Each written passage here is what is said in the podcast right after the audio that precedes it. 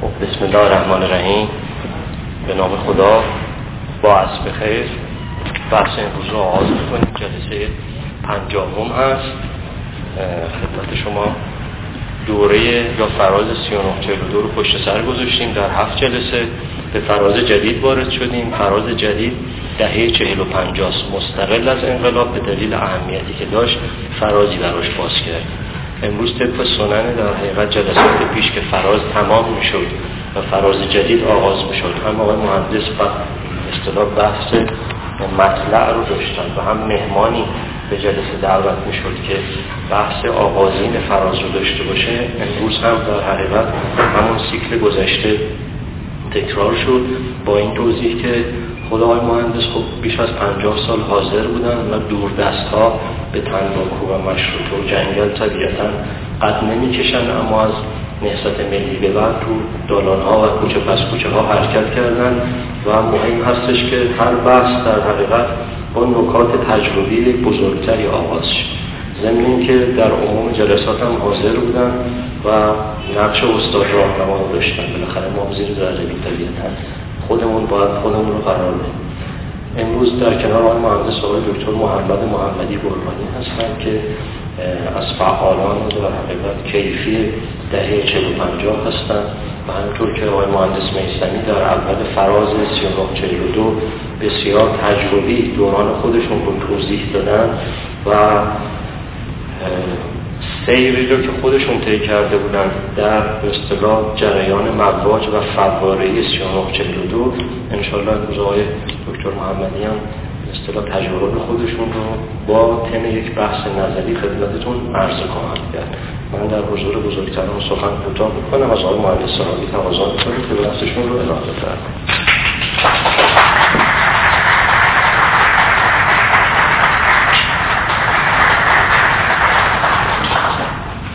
بسم الله الرحمن الرحیم. ربنا وفقنا لما تحب و ترضا و جنبنا من ما لا تحب.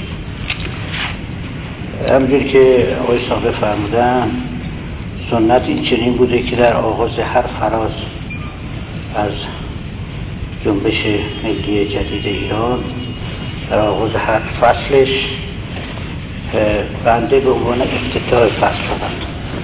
نه اینکه مطلب قابل عرضه باشه عنوان افتتاح و معرفی دوران چند نکته رو به ازتون برسون حالا به هرای امتصال امر ایشون بنده مختصری راجع به این دوره که در واقع دوره 42 تا 57 درباره این دوره و کلیات حوادث و تجاربی که حاصل شد به ارزتون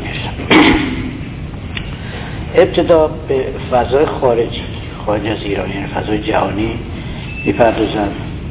در این دوره دنیا چه دنیای شرق چه دنیای غرب دنیای به اصطلاح نظام سرمایه داری یا نظام سوسیالیستی و همچنین شرق آسیا دوران پرجوش و خروشی است پرتلاشه تحولات مهمی اتفاق بیفته اولین تحول اولین حرکتی که می شود درست در همه آغاز این دوران است و اون در واقع حمله آمریکاست به ویتنام و به طور کلی شبه جزیره هندوچین که به دنبالش کشید به لاوس و, و نزدیک 15 سال هم طول کشید که اشارتی می‌کنم دوم جنگ 67 1967 که حمله اسرائیل است به کشورهای عربی مصر سوریه و فلسطین و اشغال سرزمین های بسیاری از فلسطین و سربرآوردن جنبش جدید الفتح سوم برقراری یک نوع سوسیالیسم معتدل در آمریکای جنوبی در کشور شیلی که وسیل رحمه دکتر آلنده که این سوسیالیسم تجربه زیاد دراز مدتی نداشت. مواجه شد با کودتای علیهش که سرنگون شد. و خیلی خونین بود این کودتا و تا همین سالهای اخیر ادامه یافت. سوم حرکاتی مسلحانه و غیر مسلحانه در آمریکای لاتین آمریکای جنوبی که یکی از میوه هاش پیدایش کشور مثل به رهبری ارتگا در کشور نیکاراگوا. بنده رو ببخشید به دلیل پیری من گاهی اسمای خیلی معروفی یه دفعه از ذهنم در آمریکای لاتین جنبش خیلی توسعه پیدا کرد جنبش های مسلحانه. و سازمان یافته و مدرن در کشورهای مختلفی که معروفترین آنها جنبش توپاواروس بود که ها چندین سال مقاومت مسلحانه در کشورهای خودشون داشتن. در میان این حوادث که از یه طرف کودتای علیه آلنده میشه طرف این جنبش های برانداز نظامات حاکم در اون کشورها این جنبش ها رو به توسعه و پیشرفت هستن. یه تجربه جدیدی پیدا میشه. و اون تجربه پیدایش و سربرآوردن بسیار الهیات آزادی بخش. به طوری که در مورد ویتنام عرض کردم خدمتتون قبل از اون هم جنبش انقلاب کوبا و که مربوط به قبل از این دور است در جنگ ویتنام در واقع مردم ویتنام به رهبری کوشیمین ابتدا و بعد جنرال جیا مقاومت عجیبی کردن. آمریکا با تمام قدرت در شبه جزیره هندوچین حاضر شد. 800 هزار سرباز مجهز امریکایی در اونجا حضور داشتن.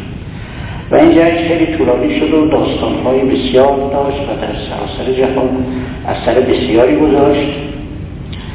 و خب هدایت کننده اندیشگی رهبران این جنبش و این مقاومت مارکسیست بود. حالا چه از نظر خود رهبران یا مردمی که با آنها همکاری تستقبل می‌کردن و یا کشور شوروی که اون موقع قدرت جهان چپ جهان بود کمک های تسلیحاتی که به اونها می‌کرد. و این دوره ویژگیش اینه که مارکسیسم در این دوره خیلی میدرخشد یا اعتبار و نفوذ پیدا می‌کنن جنبش دیگری که کمتر صدا داشت ولی که در اون دوران خیلی مهم و مؤثر بود جنبش سوسیالیسم با چهره انسانی بود که در کشور چکسلواکی توسط با رهبری آلکساندر دوبچک که خودش از اعضای حزب کمونیست و رهبری بسیار کشور چکسلواکی بود و چکسلواکی هم جزو کشورهای بلوک شرق بود. یعنی زیر پرده هدایت و رهبری دولت شوروی سابق. داشت ولی اون نکته رو مطرح کرد که سوسیالیسم می‌تواند در جامعه حاکم بشود. و مردم رو هم جذب کند و لزوم به خشونتی هم نیست. آنچنان خشونتی که در انقلاب شوروی انقلاب روسیه شد یا بعدها در بعضی کشورهای دیگر صورت کرد دوبچک سرانجام از طرف قدرت حاکم یعنی حزب کمونیست چکسلواکی مردود اعلام شد ترد شد و از صحنه قدرت خارج شد. و او رو به عنوان حالا تبعید یا غیره به عنوان سفیر به یک کشور خارجی فرستاد و این نشون میده که در این دوران در عین اینکه مارکسیسم و کمونیسم درخششی پیدا کرده از لحاظ جنبش های مسلحانه و رهبری و غیره در این حال واکنش های علیه همون مارکسیسم داره شروع میشه. حالا واکنش دوبچه علیه فلسفه یا مکتب مارکسیسم نبود ولی اون برداشتی که از اصطلاح انقلاب سوسیالیستی یا کمونیستی توسط مارکسیسم در جهان مطرح شد نتیجهش خشونت هایی بود که در انقلاب شوروی صورت گرفت و به خصوص تحت همون رهبری دوران سیاه استالینی که دیگه از مارکسیسم خیلی فاصله گرفت. حالا این عمل دوچک در واقع نشون میده که در عین که مارکسیسم در دنیای علوم یعنی در جمع کشورهای تحت ستم یا کشورهای به قول اصلاح اقتصاددانان در حال توسعه. مارکسیسم آبرو و اعتبار زیادی پیدا کرده. در این حال نقد ها و ضعف های اون هم داره رو میشه. بروز می‌کنه که اولین نقد ها از درون خود جنبش سوسیالیستی علیه مارکسیسم در آمد. در مقابل این حرکاتی که در کشورهای در حال توسعه یا مخالف جهان سرمایه داری اتفاق افتاد جهان سرمایه داری هم مخصوصا درازا کشیدن نبرد ویتنام رهبران کشورهای سرمایه داری مثلا آمریکا رو به فکر واداشت که قدری مثلا قدری مثلا رفتار خودشون یا سیاست های خودشون رو تعدیل کنن. به اینجا کمیسیون سجانبه با ابتکار و رهبری دیوید رایفلر در آمریکا باز آغاز شد که این کمیسیون سجانبه نقش موثری در 20 سال بعد از اون حوادث جریانات داشت و از جمله کارهایی که کرد طرح مسئله حقوق بشر. اینا دیدن یعنی قبل و آمریکا مخصوصا دیدن که در تمام حوادثی که در طی این دوره مشخصا از سالهای 1950 بعد از شکست نهضت ملی ایران انقلاباتی که در عراق، کوبا غیره صورت گرفته همه جا شوروی و کمونیست در واقع به عنوان رهبر کمککار این ملت های در حال خیزش در حال ملت های رها دنبال رهایی کمککار و همراهشون هست. به اعتبار آدمی زیادی پیدا کرده. فکر کردن که چجوری مچ شوروی رو بگیرن که به صلاح نتوانند دیگه از پس اون بر بیاد مسئله حقوق بشر مطرح کرد. لذا حقوق بشری که امروز هم ما بارس شخصی در دنیا مطرحه حالا کار به کشور خودمون ندارم. این حقوق بشر در واقع چندان حلال داده نیست. یعنی در واقع تدبیری است که نظام سرمایه‌داری برای مقابله با شوروی و نظام کمونیستی اندیشیده. و بالاخره از لحاظ فضای جهانی حوادث است که در چین اتفاق میفته چین تجربه خاصی بود در جنبش های سوسیالیستی قرن بیستم تجربه خاصی بود که با تجربه شوروی تفاوتهایی داشت. به اینجد به زودی بعد از تشکیل دولت بسیار کمونیستی در چین در اندک مدتی فاصله بین فاصله اندیشگی بین چینی ها و شوروی ها شروع کرد به بروز و ظهور و این بروز و ظهور منجر شد به اینکه چینی ها جدا شدن به از شوروی. خط مارکسیست در چین به کلی با خط مارکسیست در شوروی و کشورهای اروپای شرقی تفاوت پیدا کرد. از تفاوت های عمده که انقلاب در چین مطرح کرد این بود که چین که کشوری قبل از انقلاب سال 1948 قبل از اون یک کشوری بود اولا عقب مانده بسیار وسیع متنوع دارای فرهنگ قدیمی و باستانی و میراث فرهنگی هم در چین بود.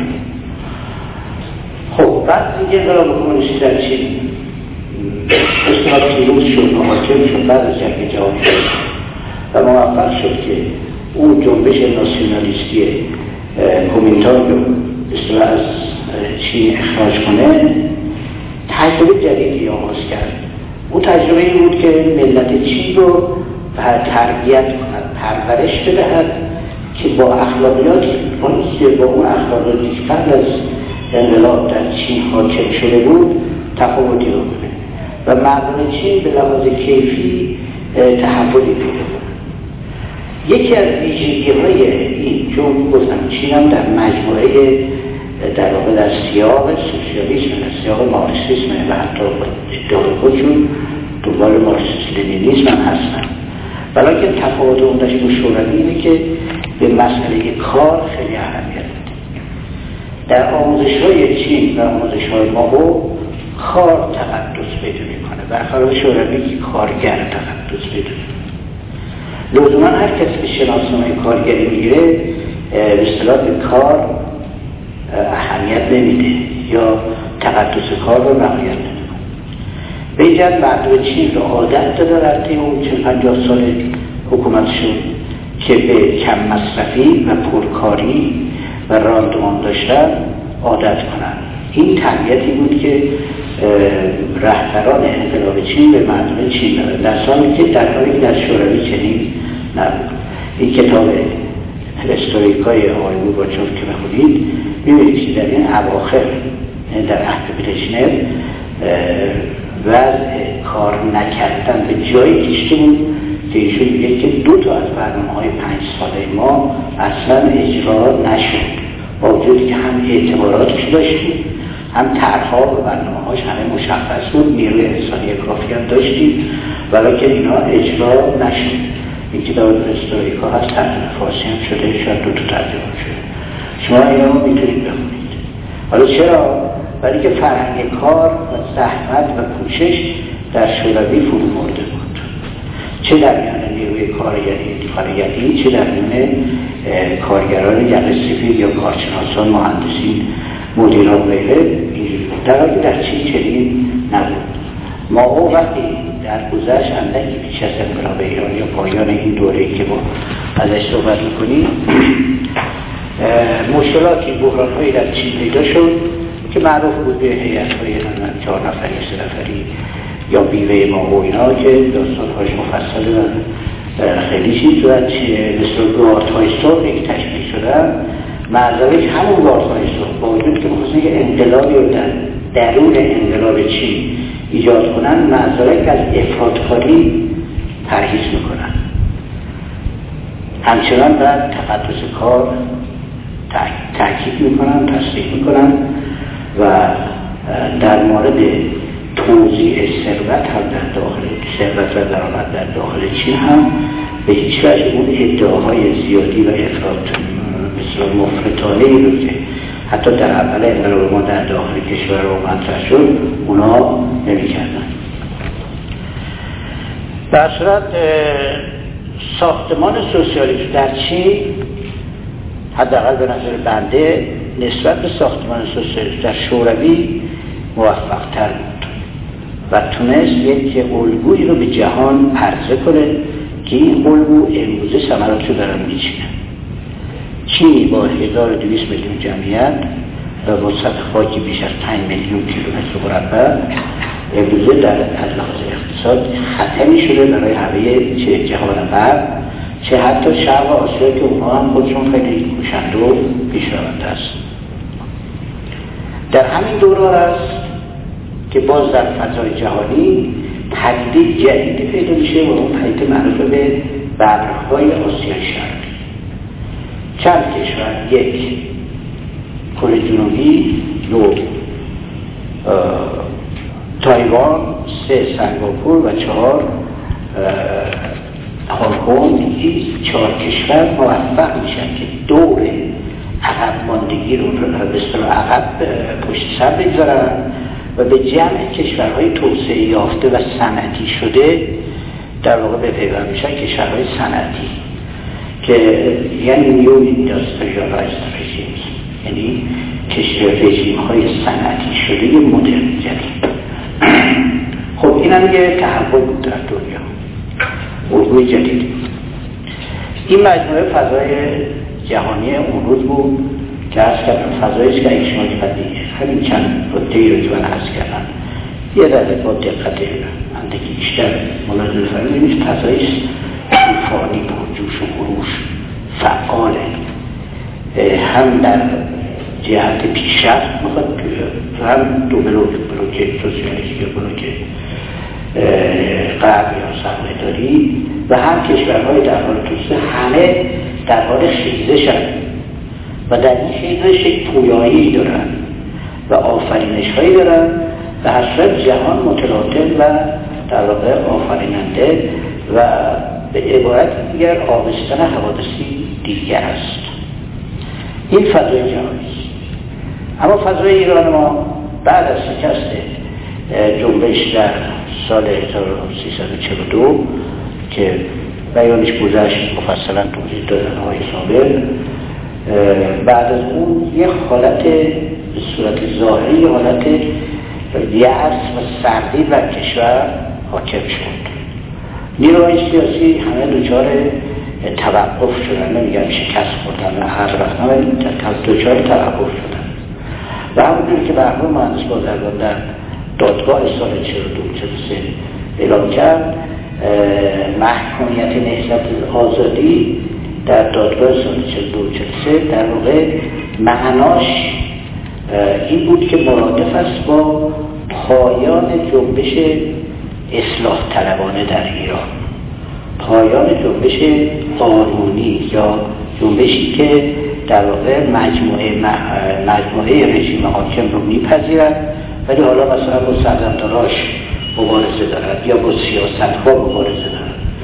دیگه پایان اون است و می‌بینیم که دقیقا از پس از سال 42 پس از آزادی آیت الله خمینی از زندان در همون موضعی که ایشون نسبت به قرارداد کاپیتولاسیون گرفتند و بعد ایشون از کشور اخراج کردند و یا تحقیق کردند می‌بینیم که از اون موقع دیگه حرکات مسلحانه آغاز میشه. اولین کار ترور اصلا علی منصوره که توسط پیروان آیت خمینی انجام میشه و بعد میشه هم بسیار ترور شاهه که در فروردین سال 1344 صورت می‌گیره.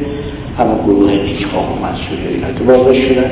و بعدا همینطور خیلی دیگه جنبش های کوچک بزرگ مرتبا هرچی پیش میاد در ایران دیگه جنبش های فهرامیزه یعنی جنبش هایی که مجموعه حاکمیت رو دیگه نفی می‌کنن یا سلطنت مشروطه رو نفیش می‌کنن.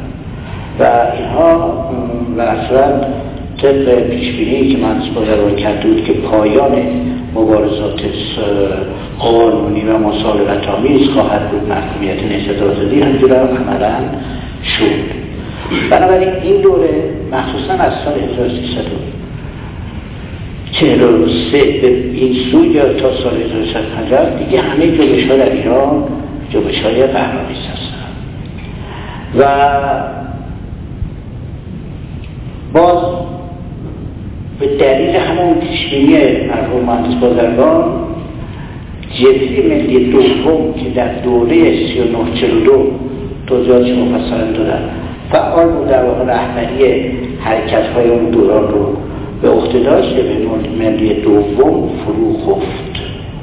حالا این فرو خفتن یک به دلیل ناامیدی و یأسی بود و رهبران فعالین دست داده بود در اصل شکست های بعد از حادثه و غیره و اینها و دوم به خاطر این بود که طوله جبهه ملی دوم بدنه نسبت به رهبران اعتراض داشتن که چرا رهبران در این دوران ساکتن.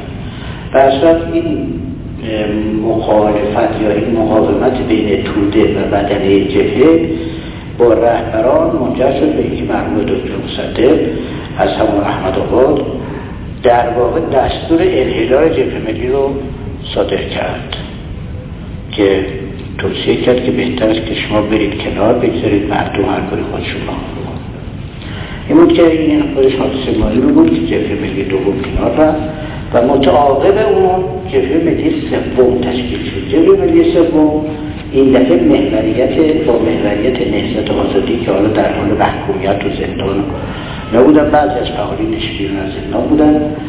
با محوریت نهضت آزادی و جامعه سوسیالیست ها و حزب ملت ایران مرحوم دارش و حزب مردم ایران مرحوم نخشب این جبهه ملی سوم تشکیل شد و در واقع جبهه ملی سوم از سال 1343 شد. در همون آغاز اعلام فعالیت رهبرانش بازداشت شدن نایی در ایران بودن و محکومیت پیدا کردن. لذا جبهه در ایران کارش متوقف شد و منتقل شد به خارج. دقیقا از همون سال 44 رهبری مبارزات خارج از کشور ایران حتی بالاتر از کنفدراسیون که صاحب بیشتری داشت در اروپا و آمریکا با همین جبهه ملی سوم بود تا سال 1305 حالا در مورد داخل اتفاق دیگری که از سال 41 آغاز جنبش در واقع نهضت روحانیت بود که روحانیت برای اولین بار بعد از مشروطیت صحنه آمدن و نسبت به حوادث و مسائل سیاسی کشور اعتراضاتی کردن. در آغاز نهضت روحانیت. تا حدودی دارای خواسته محدود و به قولی ارتجایی بود.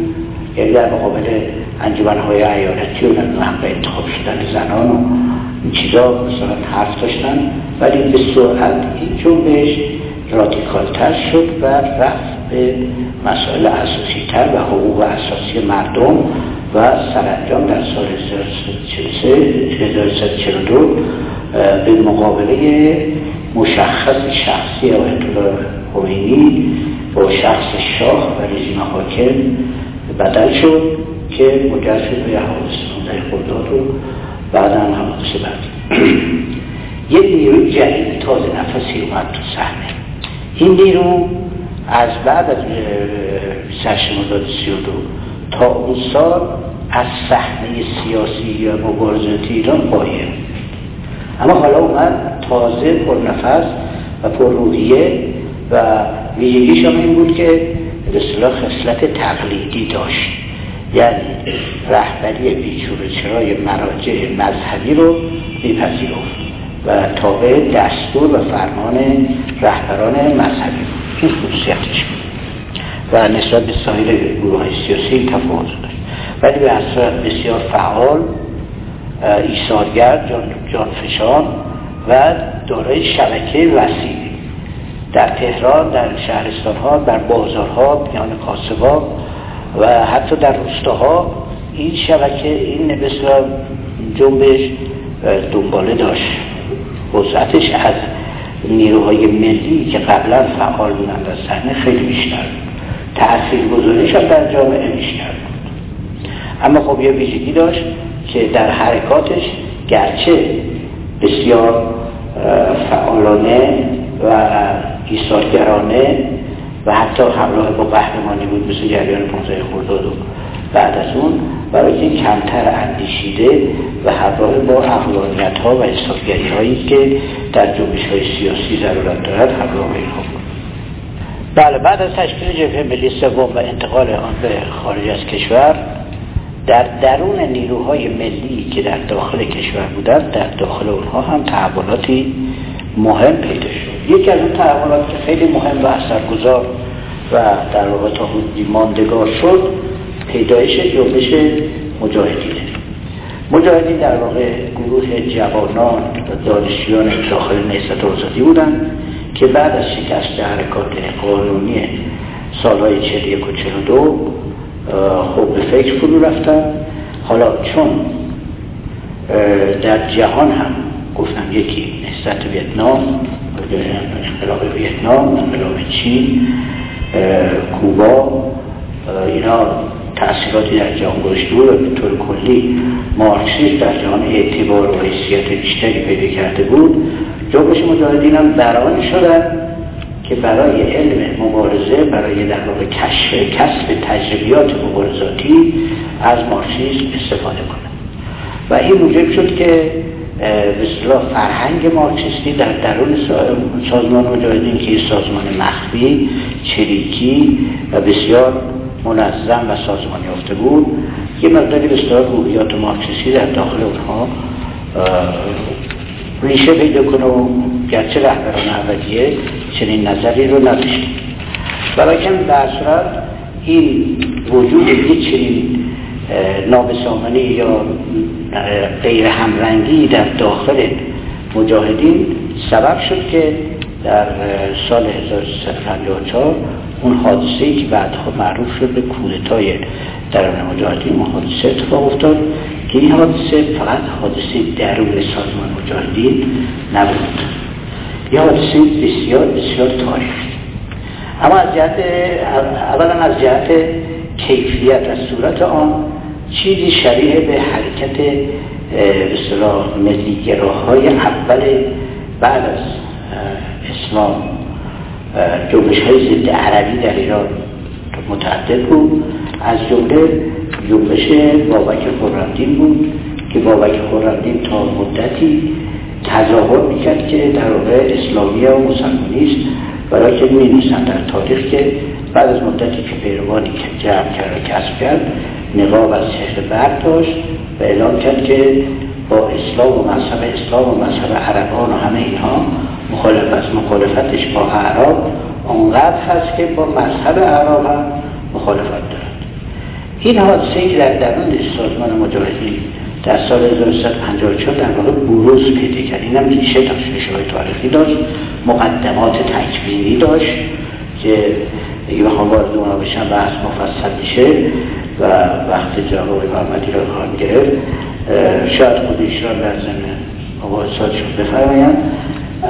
خیلی یک باره مثلا طرفت ایجاد نشد.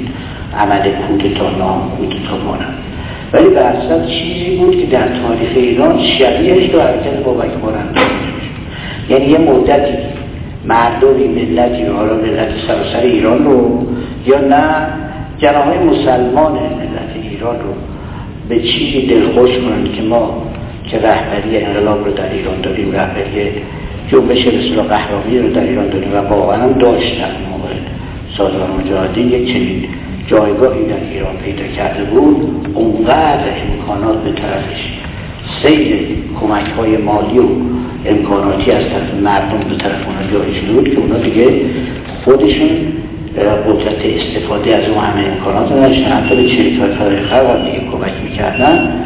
و این جنبش نه فقط در داخل سازمان مجاهدین یه شکست و تفرقه رو ایجاد کرد بلکه در فضای عمومی جامعه هم عکس های گه افراطی ایجاد کرد. این دشمنی که بین نیروهای رستوران مذهبی وابسته به روحانیت یا مقلدین که در اول هست کردم خدمتتون بعدها با نیروهای ملی یا نیروهای در واقع مبارز قبل از انقلاب پیدا شد که بعد از انقلاب در واقع انتقام گیری اونها شروع شد و اونا رو به کلی کلیه نیروهای غیر تابع روحانیت رو از صحنه اجتماعی و سیاسی و قدرت برکنار کردن حذف کردن. همه اینا محصول اون حرکت یعنی یه تخم کینه ای رو در داخل مبارزین و فعالین ایران کاشت. به اتفاقی که در داخل سازمان مجاهدین تا افتاد. که هنوز ما داریم میوه هایش رو میچشیم. در مجموع این دوره یک دوششی نوآوری پویایی در تو این دوره 15 16 ساله در جهان و در ایران وجود داره. در ایران جامعه بسیار پویاست. نه فقط نیروهای مبارز علیه رژیم حاکم بلکه خود رژیم حاکم فعال بود. درست از دموکراسی و مشروطیت که خب بالاخره قانون اون زمان بود قانون اساسی اون زمان بود عدول کرده بود. بسیاری از کارهایی رو که حالا اعتراضات بود همش خلاف قانون صورت می‌گیره. اینکه شخص شاه تصمیم گیرنده طراح ناظر همه چیز بود شخص خودش اینا همه خلاف قانون اساسی اون زمان بود. ولی خب این حکایت از فعالیت و جنب و جوش خود حاکمیت می‌کنه برای حراست از خودش برای حفظ و بقای خودش. ولی در این حال در همین روشش و فعالیت چیز خود حاکمیت جامعه هم تغییراتی کرد. به این معنا که در اثر همون حالا اهداف حاکمیت من اینکه می‌خواست به عنوان یک نظام الگو در جهان خودشو معرفی کنه. فعالیت های صنعتی و اقتصادی توسعه پیدا کرد. در دوره سالهای 44 تا 55 56 صنعت ایران سالیانه 16 درصد رشد کرد. که بی سابقه بود. در جهان و امروز هم حتی سابقه نداشت. به جز کشورهای مخصوصا کشور شوروی که از زمان استالین با برنامه های پنج سالشون سرعت رشدشون خیلی زیاد بود این بی سابقه بود و همین موجب غرور بیشتر و ادعاهای بیشتر رژیم حاکم شده. این صنعت در ایران 16 درصد در سال رشد کرد. خیلی مهم بود. برای که ابعاد دیگر توسعه تحقق پیدا نکرد. یعنی مرادف با همین که رشد صنعت هست یعنی نیروهای کار، کاردان کارشناس تحصیل کرده فنی تکنوکرات در جامعه جایگاه پیدا کردن فعال شدن و نسبت عددیشون روز به روز بالا می‌رفت. بنابراین ساختار اجتماعی ایران تغییر می‌کرد. این نیروهای جدید نیروی سیاسی نیستن ولی یه نیروی تازه نفسی هستن. صاحب تجربه صاحب تکنولوژی و خوب داشتن کاربرد هم در جامعه پیدا میشه و اشتغال هم براشون زیاد پیدا شده بود. نظام مؤثر بودن. این نیروهای جدید ادعاهایی هم داشتن یا خواستهایی هم داشتن. اینا دیگه نمی‌تونستن تحمل کنن که در جامعه از نظر سیاسی هیچ تصور شوند و هرچه دستگاه حاکم عمل کنند از جانب اونا و اونا هیچ نقشی نداشته باشن. به این که در حرکات سالهای 56 به بعد که در اثر فشار آمریکا دولت مجبور شد حاکمیت در واقع فضای سیاسی مقدار باز بکنه و به نیروهای سیاسی قدیمی امکان فعالیت امکان رو اومدن بدهد. این نیروهای جدید اجتماعی یا حالا سیاسی نیستن اینا سیاسی شدن. اینا به طرف خواستن اون حقوق خودشون که حضور در تصمیم گیری ها طراحی ها برنامه های جامعه است به طرف اون حرکت کردن و پیوستن به اون نیروهای کلی مخالف رژیم که تمام نیروهای قبل از انقلاب بودن نیروهایی که مبارزه با رژیم بودن از سالهای چلو بعد همه روی کرده براندازی رژیم کردن. این بود که این مجموعه فضای ایجاد کرد. بسیار فضای آماده برای انقلاب و شورش شهرنگانی که از حرکاتش مقدماتش از سال 56 در حوادث قوم تبریز اینا شروع شد و مرتبا اوج گرفت در سال 57 اوج بیشتر گرفت و درست از سال 57 تفاوت بین این دو گروه دو گروهی که از کنن یه دسته پیروان روحانیت بودن یعنی اهل تقلید بسیار پرسور و پر حرکت و فعال ولی که اهل تقلید. خودشون رو می به رهبران مذهبی. حالا رهبران مذهبی یا مراجع یا مجموعه کلیه روحانیت. این یه گروه بودن یه گروه هم هم گروه های مثل نستاد آزادی جبهه ملی همین گروه خداپرستان سوسیالیست که تبدیل شد اون موقع هم اول انقلاب به جنبش جامعه و جنبش مسلمانان مبارز و اصلا حزب مردم ایران حزب ملت ایران این تفاوت بین این گروه ها با گروه های مذهبی جدید تابع روحانیت تفاوت های وجود داشت. و این تفاوت ها مقدمات انقلاب بروز و ظهورش آغاز شد و بعد از انقلاب منجر شد به حوادثی که حالا بعدا طرح شد که منجر شد به حاکمیت مطلقه یک جناح در ایران. و این یک کارنامه مختصر و معرف حوادث قبل از انقلاب است که از سال 1942 آغاز میشه تا سال 57 ادامه داره. در 57 این دو جناح یعنی یه جناح تابع روحانیت یکی از جناحش در واقع ملی. ما, کلیشون میگیم ملی که تو ملی در واقع جناح های مثل جنبش قهرامیزن در قرار می‌گیرن. یه اعلامیه نهضت آزادی اون سال سال در ششم شهریور 1357 داد که در واقع بیانیه نهایی یا در واقع موضعیه نهایی نیروهای مردمی مخالف رژیمه.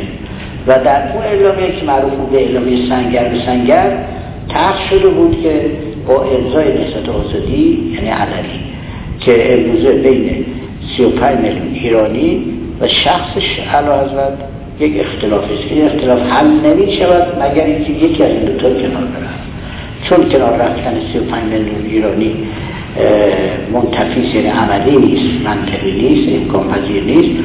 برای شخص شاه باید برود کنار. یعنی این دیگه در واقع اون روز اعلام شد علنی شد.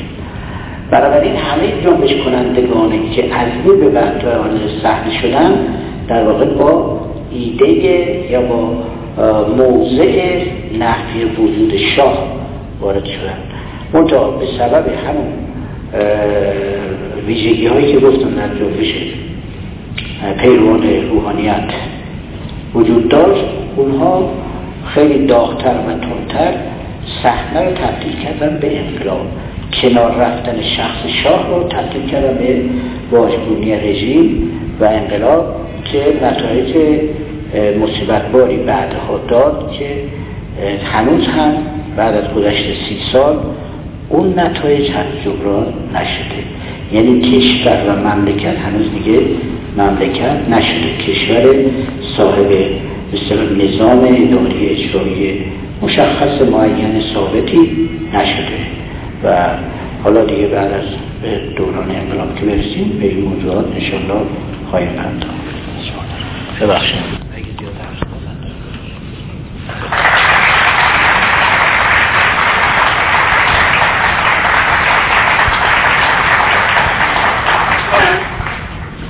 تشکر از آقای مهندس سالی خسته نباشید به ایشان تکه دوم جلسه رو طی خواهیم گرفت. پنجم فراز که فراز 39 دو بود رو پشت سر گذاشتیم. وارد ششم فراز شدیم فراز ششم دهه چهل تا پنجاه رو در بر می‌گیره. درسته که متصل به انقلاب هست اما خودش یک دوران ویژه است و قواعد و قوانین و قانونمندی های خاص خودش رو داره. با هم مرور کردیم که 39 دوران کوتاه سه ساله پیشبازی بود و میدانی بود برای تمرین نیروهایی در حقیقت نوپدید جامعه ایران. در 39 در آن میدان تمرین نسل جدید با یک معجل سنی کمتر از 22 سال عرصه‌ای برای استخوان ترکاندن و بزرگی های بعدی پیدا کرد و کمک کرد به اینکه قلیان دوران بسیار بسیار پرقلقلتر از دوران قبلی در حقیقت نشم و نما داشته باشه. دوران رو همطور که من سالی توضیح دادم دوران شور هست و آرمان و خجستگی و مهمتر از همه اینا دوران باربرداری نسلی اومده بود بنا بود که باری برداره در مدار تغییر هم گام می‌زد. صرفا به مدار تفسیر اکتفا نمی‌کرد. آمده بود ادعایی داشت. به قول در حقیقت کشتیگیران قدیم ادعای کشتی کرد. تا در حد قصد و خودش که حالا انشاءالله آقای دکتر محمدی توضیح خواهند داد. اینطور در نظر اول به ذهن متبادر میشه که اون نسل نسل حسی بود. ظاهرا با ادبیات امروز نسل تیر و ترقه بود و خیلی کیفیت نداشت. در حالی که ویژگی اون دوره که انشاءالله صحبت خواهد شد تقدم ایده است تقدم اندیشه است تقدم تئوری این خیلی مهمه که یک جریانی که اصلا مشکش مشک مسلحانه است به قول آقای میسنی ده سال اتراق کنه در اصطلاح منزلگاه تئوری و استراتژی. این اهمیت داشت. انشالله امروز آقای دکتر محمدی با توجه به در حقیقت سیر تجربی که خب چون دارن این بحث رو توضیح خواهند داد مهمان محترم جلسه امروز ما آقای دکتر محمد محمدی گلگانی هستند. متولد 1322 در شهر گلگان ورودی به دانشکده حقوق و علوم سیاسی دانشگاه تهران. ورودی سالهای 45 و 46 به سازمان مجاهدین و جدا شده از همون سازمان در سال 56 از بعد از انقلاب فرهنگی در دانشکده اقتصاد و بعدا حقوق و مدیریت دانشگاه علامه طباطبایی به تدریس اشتغال داشتن. در دهه هفتاد تحصیلاتشون رو تکمیل کردن و تعمیق کردن در انگلستان با دست پر علمی به ایران بازگشتن. ویژگی ایشون این هستش که در دورانی که کمتر کسی رو حوزه های علمی خودش تدبر و تعمق می‌کنه ایشون این کارو کردن و در دانشکده حقوق علامه از اساتید مؤثر هستند و در بنیانگذاری کرسی حقوق بشر در دانشکده اقتصاد در دانشکده حقوق علامه نقش ویژه ایفا کردن. ایشون می‌تونن شارع بسیار در حقیقت مناسب و صادقی برای دوران مورد نظر جلسه امروز باشن. آقای دکتر محمدی ترجیح میدن از وقتی بین 60 تا 70 دقیقه استفاده کنم برای طرح بحث و 30 دقیقه در حقیقت با سخوی پرسش های خواهند بود که دوستان حاضر در جمع خواهند داشت. از ایشون تقاضا می‌کنیم برای ارائه بحث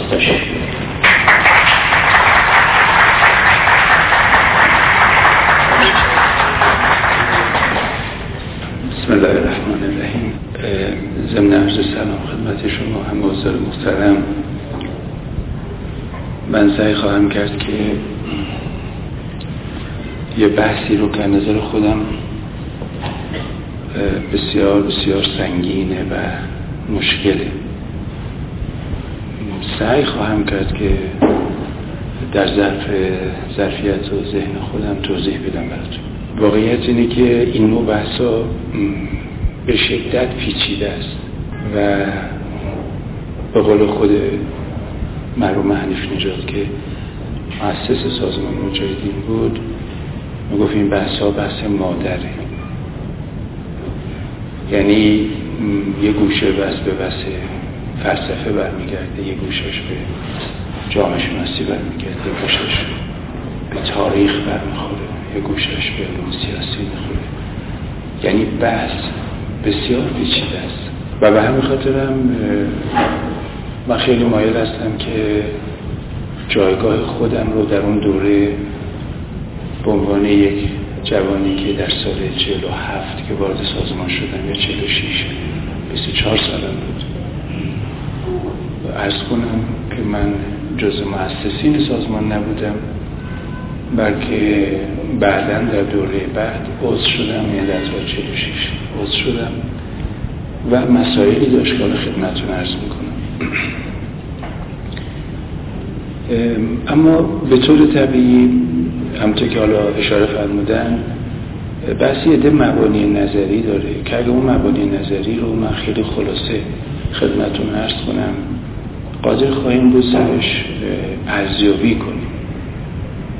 به عبارت دیگه هر عمل اجتماعی اگر یه ملاکی واسه ارزیابیش نباشه ما نمی‌تونیم با مخاطب ما به توافق برسیم.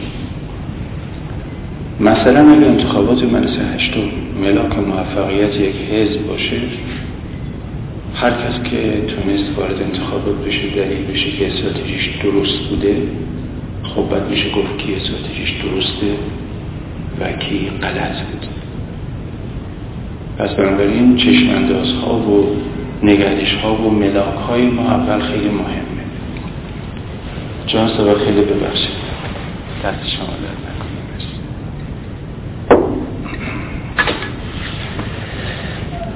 من تو اینجوری تفسیر ارز می‌کنم که معمولا اتاق عمل جراحی در رو میبندن و پزشکا میگن هیچ کس وارد نشه. بعد هر کس در جای خودش قرار می‌گیره. با دقت تمام باید بیان یکی که مسائل رو فرد پوست می‌خوام پاره کنم پنس بذارم جدا کنم. بعد مرحله بعد می‌خوان فردا روده رو پاره کنن باز جدا کنن تا قادر باشن با یه بحث خیلی با یه تمرکز فوقلادی مثلا دست به یک بخشی از حساس بدن بزنن ادعای بنده این است که این بحثا صدها بار پیچیده تر از یک عمل جراحی قلبه. و واقعا پیچیده است و واقعا پارامترها و ملاک هایی که در اندازه گیریاش دخالت می‌کنه بسیار زیاده خب به همین خاطر من از کردم اجازه بخوام که بحث ما در چند قسمت هست کنم. در قسمت اول من یه مقدماتی دارم. اون مقدمات رو خدمتتون میگم. در قسمت دوم وارد استراتژی و خط مشی سازمان در دهه چه تا پنجاه میشم و در قسمت سوم سعی می‌کنم که نقد هایی که در اون زمان بود و الان هست و خدمتتون توضیح بدم و نتیجه گیری کنم اما از بحث اول سر مقدم اول من یک توضیح در مورد فرمایش‌های مهندس دارم همونطور که های صادر فرمودن چون من در حقوق بشری به اصطلاح هستم. جان. مهندس تعبیر فرمودن که حقوق بشر یک هزار ساده نیست. بله منظورشون همین که الان فرمودن یعنی حقوق بشری که ابزار بازی های سیاسی قرار بگیره و ایشون بهتر از من می‌دونه که حقوق بشر در جنگ دوم جهانی در سازمان ملل مطرح شد. و بسیاری از متفکرین در که دنیا از بعد از انقلاب کبیر فرانسه این شعارا مطرح شد و بعد تبدیل به الهیه شد. از حضورتون که من سازمان رو زمینه هاش رو جا مهندسابی که به همدلله بسیار مسلطن و حافظه بسیار خوبی هم دارن که خدا این رو نمونه رو ذکر کنن فرمودن. ما اجبارا برای هر بحثی باید وارد اون زمان شیم. و شرایط تاریخ اون زمان رو در نظر بگیریم. یکی از عواملی که در اون زمان مطرح بود آقای مهندس فرموده اما من قبل از این که اون عوامل عرض کنم می‌خوام بگم که طبیعت بحثمون چیه؟ سازمان سه تا محور عمده کارش اصلا تفکیک شد یکی بحثای مربوط به جهانبینی یا بحثای تئوریک. اون موقع می‌گفتن ایدولوژی به معنی نظری. ایدولوژی امروز معناش بیشتر یک نوع تعصب و وابستگی هاست ولی اون ایدولوژی به معنی نظری بود. مثلا تئوری بحث جهانبینی بود بحث شناخت بود اقتصاد بود بحث تئوری تشکیلات بود بحث تحلیل تاریخ بود. اینا هر کدوم یه بحث مستقل بود. و کار بسیار سنگینی هم روش بود که حالا الان موضوع بحث من نیست. بخش دوم کار سازمان بحثای مربوط به استراتژی بود استراتژی یعنی چی؟ یعنی خط مشی اینکه تشکیلات چه راه حل مبارزاتی رو باید انتخاب کنه. بخش سوم بخش های مربوط به تشکیلات و کادرها بود و مسائل کادرها کنم یه بحث بسیار مفصلی خب ما الان وارد بحث اول نمیشیم. یعنی که سازمان درباره مسائل فکری در بحث سازمان در بحث جهانبینی اقتصاد خود تئوری تشکیلات نظریاتش چی بود؟ این رو بحث ما نیست. بحث سوم هم که بحث تشکیلات و مسائل تشکیلات بود و باز بحث می‌کنم من متناسب با آنچه که از جناب صادر شنیدم و امروزم احساس کردم که همین مسئله هست. وارد تئوری یا استراتژی و خط مشی سازمان در دهه چه پنجاه میشه. اما از می‌خوام این خط مش رو اول خودش و ماهیت نظریش رو ارز کنم. من مدعیم یکی از فاجعه های ما از اون زمان و قبل از اون الان همین مسئله است و بی به این مسئله است. ما وقتی میگیم خط مش منظور برنامه ریزی و راه های دراز مدتی است که هر حزبی هر تشکیلاتی هر جامعه برای یا هر دولتی برای خوش تدوین می‌کنه اول سوال اینه که اینا حوزه کاملا کارشناسی تخصصی نظری بحث ایمان و اعتقاد و قطعیت و مقدس بودن نیست.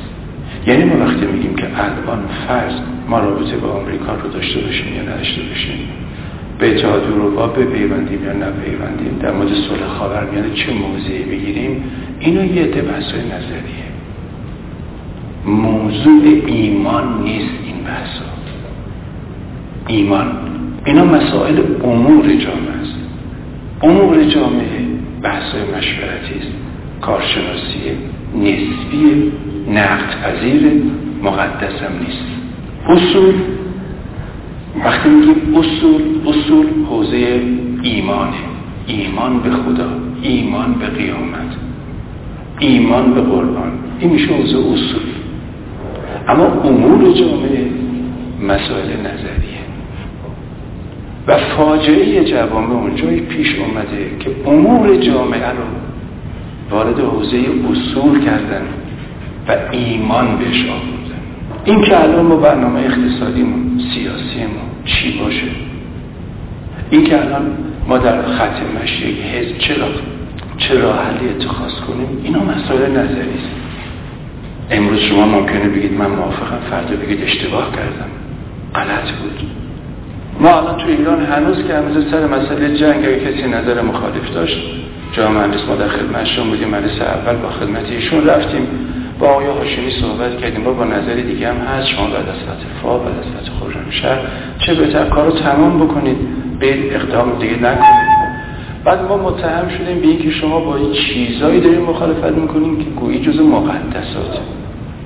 البته آقای هاشمی همونجا به ما گفت که ایشون هم تشریف داشتن گفت که بعضی از دوستان ما توی شورای دفاع هم نظرشون همینه. این که الان بجنگیم سور کنیم مذاکره کنیم نکنیم با قدنامه چیکار کنیم اینا یه بحث نظریه کارشناسی است. اصلا این حوزه مذهب نیست حوزه ایمان نیست. و هر گونه تعصب تو این مسائل جز فاجعه که در طول تاریخ نیافریده. لذا صادق این رهبران سیاسی شما حضرت علی نگاه کنید حضرت علی از اون بر سوال میگه که هر سوالی دارین از من بکنید. سلونی قبل ان تفقدونی.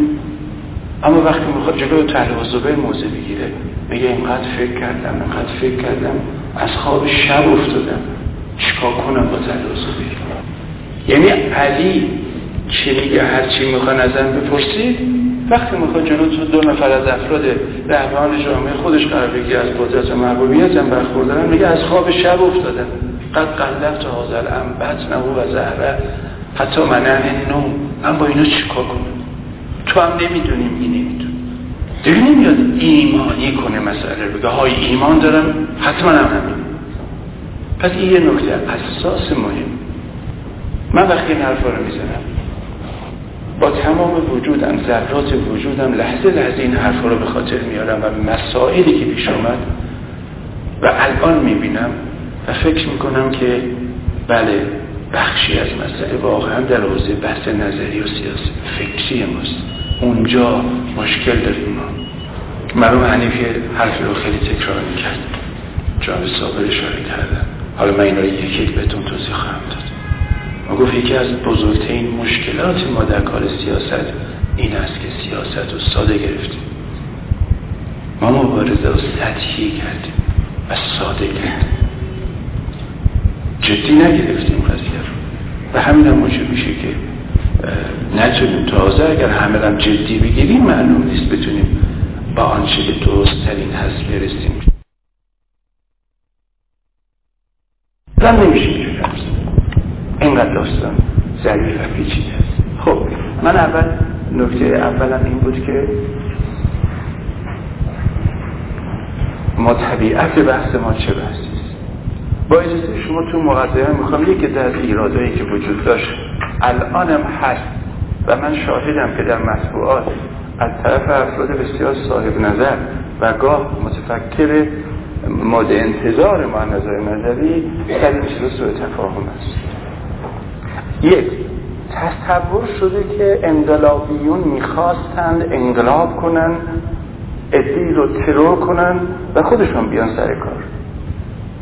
لاجرم یک اصطلاح غلطی را افتاده میگن عمل انقلابی. گویی عمل انقلابی یعنی عملی که یه دی می‌خواد بدون محاسبه شرایط تاریخی یک حرکت بی تناسب با شرایط رو انجام بدن. ببخشید من جلو شما چای می‌خورم. اصلا اینجور نبود.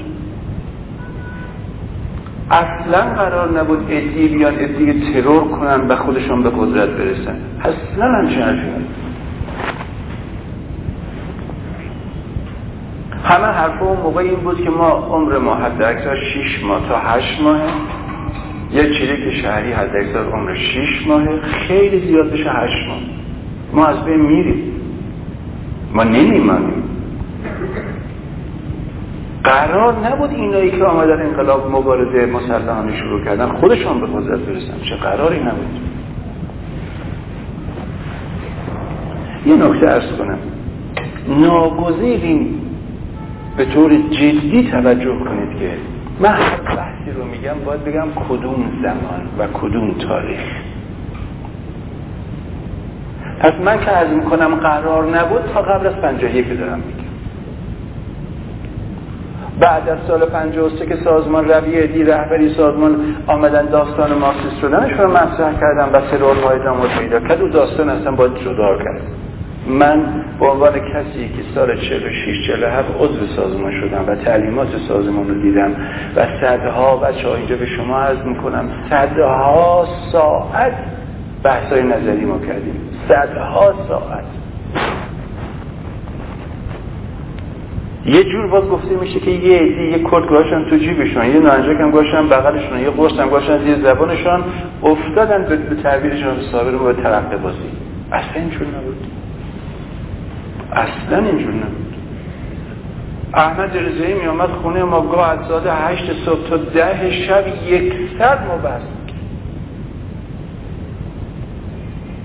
اصلا این نبود که ما شعار اون زمان این بود. هشتاد درصد کار تئوریک 20 درصد نظامی. نظامی هم نه یعنی ترور. نظامی یعنی من برم جدو یاد بگیرم کاراته یاد بگیرم تیراندازی یاد بگیرم ورزیده باشم بتونم عمل مناسب نظامی در خوش انجام بدم. اصلا به این معنا نبود. به همین خاطر دوستانی که اصطلاح انقلابی رو در برابر اصطلاح اصلاحی به کار می‌برن اگر منظورشون از انقلابی تئوری سازمان مجاهدین و شکل فدای خلق بسیار اشتباه می‌کنن اصلا اینجور نبود. شعار چی بود؟ جنبش مسلحانه دراز مدت تودهی یعنی ما چه کار می‌کنیم؟ ما میاییم نمی‌ذارن حرف بزنیم. نمی‌ذارن صدامون به کسی برسه. ما میایم صدامون می‌ذاریم سر یک گلوله. به قول مرحوم احمد رضایی می‌گفت که تبلیغ مسلحانه میکن هدف چیست؟ مردم برخیزن. انقلاب را که انقلابیون نمی‌کنن. انقلاب رو مردم می‌کنن. کودتا رو کودتا چی می‌کنن؟ اگه قرار بود بشه صد نفر دویست نفر چهارصد نفر آدم بیان انقلاب کنن که خواهر چهارصد نفری می‌تونستن بیان انقلاب کنن. هر افرادی می‌تونستن گروه تشکیل بدن انقلاب کنن. اینجوری نبود. خب بعد نکته اول اینکه این تصور که جنبش مسلمان دو تا قدرت سیاسی بگیر و خودش همه تغییر بده کاملا غلطه. بنده قبل از یک در جریان روابط و گفتار و بحث مفصل سازمان بودم تمام بحث دارم گرفتم. جز کادره بودم که به شوخی بچه ها هم گفتم محمد ایدولوژی یعنی به کسی که واسه نظری رو بیشتر تکیه می‌کنه. بنابراین اصلا حرفی نبود. همچه قراری نبود. همچه ساده اندیشی و سطحی نگری نبود که کسی فکر کنه آی ما میریم قدرت می‌گیریم. خدا بیامرزه حنیفه همیشه میگو میگو که ناصر برای چی نشسته؟ و قصه می‌خوره؟ خواه آمده قدرت از بالا گرفته بعد دلش خونه که چرا مردم تو کابارهای قاهره بی درد از مسائل فلسطینه. معلومه. سال 49 چند نفر پیشنهاد کردن که به مرحوم حنیف که ما می‌تونیم شاه رو ترور کنیم. گفتم تو خیابان شاه رزا اون موقع کار اسمش انقلابه ما می‌تونیم شاه رو بزنیم. حنیف گفت خب حالا شاه رو زدیم یکی دیگه میاد شاه میشه. میگم مشکل ما اینه که شاه بره و شاه رفت. اگر شما هدف ها رو که تحول مردم هست انقلاب قاعده جامعه است و تغییر جامعه هست بگیرید اون موقع معلوم میشه که اصلا این حرفا نبود که بگیم که یه دی آمدن قدرت یه ترور کنند خودشون به قدرت برسن. نکته دوم که گفته میشه و من دیدم اخیرا دوباره خانم سوسن شریعتی دختر آقای دکتر شیخ مرحوم شریعتی تو مصاحبهشون به این استناد کردن که بازم من توضیح خواهم داد. این تلقی هست که یه دی معتقد به کار فرهنگی صرف بودن یه دی معتقد به کار نظامی صرف بودن. سازمان می‌خواسته فقط کار نظامی صرف بکنه.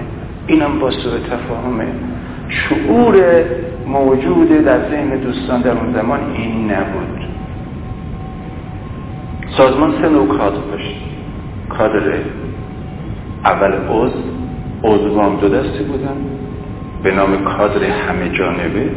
کادری که هم تعلیمات جهانبینی و اقتصاد و بحث نظری ببینید هم کار عملی نظامی سیاسی رو داشته باشه هم آدم نظامی باشه. تشکیلات هدفش این بود که ادهی کادر همه جانبه بشه. حنیف بود مرام علی باکر جز کادر همه جانبه تلقی می‌شد. یه دم بودن ویژگی هاشون اقتضا نمی‌کرد یه حدی بیشتر کار کنن. مثلا بیشتر عنصر سیاسی بود. بیشتر عنصر نظامی بود. نه اینکه اون تعلیمات رو نبینه. ولی هدف سازمان در درجه اول داشتن کادرهای همه جانبه بود. دو سمپات. سمپات کسانی بودن که فرصت و امکان کار نداشتن. فرد یه فرد معلم بود بازاری بود. نمی‌دونم چیز بقال داننده بود. وقت نمی‌کرد. سازمان واسه اینا یه تعلیمات ویژه میذاشت تعلیماتی که نه به اون گستردگی کادرهای همه جانبه باشه نه اینکه اینو بیخبر باشه. سه هم قطبها بود. قطبها یعنی چهره های مهم زمان مثل مرحوم بازرگان مثل مرحوم طالقانی که ماها برای اینا وقت ویژه میذاشتیم. تعبیر مرحوم حنیف هم این بود. بگو ما هزار ساعت وقت برای طالقانی می‌ذاریم. طالقانی یک دقیقه حرف می‌زنه. هزار ساعت ما میشه هزار درآمد پس ما برای چهره هایی که رابطی می‌تونیم باشون داشته باشیم وقت بذاریم بعضی دوستان شاد و خاطراتی که من از مرموم تاقانه گفتم و خوندم. تاقانه تو زندان ده بار برای من تکرار کرد آقای محمدی ای کاش حنیف رابطش با من قطع نمی‌کرد. و حالا من این رو به شما عرض می‌کنم اینو بارها عرض کردم دور اول خدمت های مجلس بودیم. من از خوش تریبون مجلس این هفته دوباره خوندم و حالا به همه میگم ای کاش ما با نیروها، توانایی ها، صلاحیت هایی که در جامعه وجود داره رابطه ما قطع نکنیم. این ضربه ضربه تعیین کننده و کسی هم نمی‌تونه به این سادگی جبران کنه. خب گفتن که یه کار سیاسی صرف می‌کنن. اینطور نبود. سازمان هدفش کار فرهنگی هم بود. دلیلش همونطور که اشاره فرمودن ده ها و صدها و صدها ساعت وسایل و بعد اینا تبدیل به رابطه کردن جزبه کردن. ما با عمل رزه می‌رفتیم پیش هم آقای مدوی کنیم آقای مدوی کنیم اون موقع پیشنماز مسجد ایران شهر میدان فردوسی بودن. بسیار هم آدم مبارز و با صداقت و کارکن و فعال. می‌رفتیم ساعت ها باش حرف می‌زدیم. بعد می آمدیم ساعت ها حرف می‌زدیم که چی بگیم چی نگیم. تا فردا آقای مهدی رو منبر برای بقیه بگه این نبود که به این فکر نباشیم که کار فکری و تئوریک نباید کرد. من یادم تو همین حسین ارشاد خدا بیا رو خب کار خطرناکی بود. ما با کرد و نارنجک تو بیم اینجا. آمدیم اینجا پیش مرام شریعتی. شریعتی تو همین محلی که داشت محل چای خوردن هست داشت چای اول بهش گفت که دکتر تو چی کار داری می‌کنی؟ اون موقع این حسینی خیلی جلوه می‌کرد. این مبلا بعد از چه سال مونده. این نمی‌دونم لوستر اون موقع حسینی برای خیلی نشانه مثلا یک حرکت سرمایه داری فرزن چیز شریعتی حیزت به این سیگارش پکزد گفت احمد من می‌دونم دارم چیکار می‌کنم. درست؟ ولی خیلی وقت می‌خواد که بحث کنیم که اگر جنبش های مسلمانه نبودن اون مبارزات نبود شریعتی هم اجازه می‌دادن اینجا باشه. همیشه یه حرکت تونتر وجود داره موجود فضا باز کردن برای حرکت من اینا می‌ذارم برای وقته دیگه که بتونیم با هم صحبت کنیم. خب پس نکته بعد این است که تصور که یه گروه آمده فقط می‌خواد عمل نظامی بکنه و فقط هم می‌خواد سریع بیا ترور کنه. شما می‌دونید تا قبل از سال 51 50 که بچه ها دستگیر بشن اصلا عمل تروری نبود. فقط رو بودن تقیی شهران بود. که اونم تازه تو زندان مرحوم حنیف نفت کرد از خودش گفت ما اشتباه کردیم عمل متوسط شهران شهران بعد رو بودن شهران پسر اشرف. اشرف بهروی. اونم نقص کرد. اینجور نبود که بیان عمل نظامی بکنن ای ترور کنند و بگن های ترور می‌کنیم خودمون میام قدرت به دست می‌گیریم. نکته بعد در سر از حضورتون که همین بحث بود که حالا من اشاره خواهم کرد در فرصتی که دارم. من تصورم اینه که سه تا شعار رو ظرف این پنجاه سال ما شاهدیم. یکی آبی آمدن گفتن که اسلام را نجات بدهیم تا مسلمانان نجات پیدا کنیم و این آمدن گفتن تنها راه اینه که ما فقط کار تئوری کنیم و تا موقعی که کار تئوری که قوی نکردیم وارد عمل سیاسی نشیم بعضی ها دسته بندی می‌کنن که مرحوم اقبال یا مثلا مرحوم شریعتی یا فرد مرحوم طالقانی جز این گروه هم. من فکر نمی کنم به جهت اینکه هم اقبال در عمل اجتماعیش فعال بوده و مبارزه کرده. هم طالقانی به شدت در عمل اجتماعیش فعال بود. پس این که میگیم کسی بخش فرهنگی رو رجحان بده یک حرفه. اینکه یک کسی بیاد بگه فقط کار تئوریک می‌کنیم تا بعد تحول به وجود بیاد حرف دیگه است. دسته دوم ذکر می‌کنن کسانی بودن که گفتن مسلمین رو نجات بدهیم تا اسلام نجات پیدا کنیم یعنی چی؟ یعنی ما بیایم اول مبارزه کنیم تا مردم از بدبختی نجات شعاری که بعد سال 32 که آقای مهندس بیشتر از من مسلط حزب توده بعد مطرح کرد وانم تحول جامعه جامعه صنعتی تحول پیدا کنه با کار سیاسی رو این کار می‌کنه.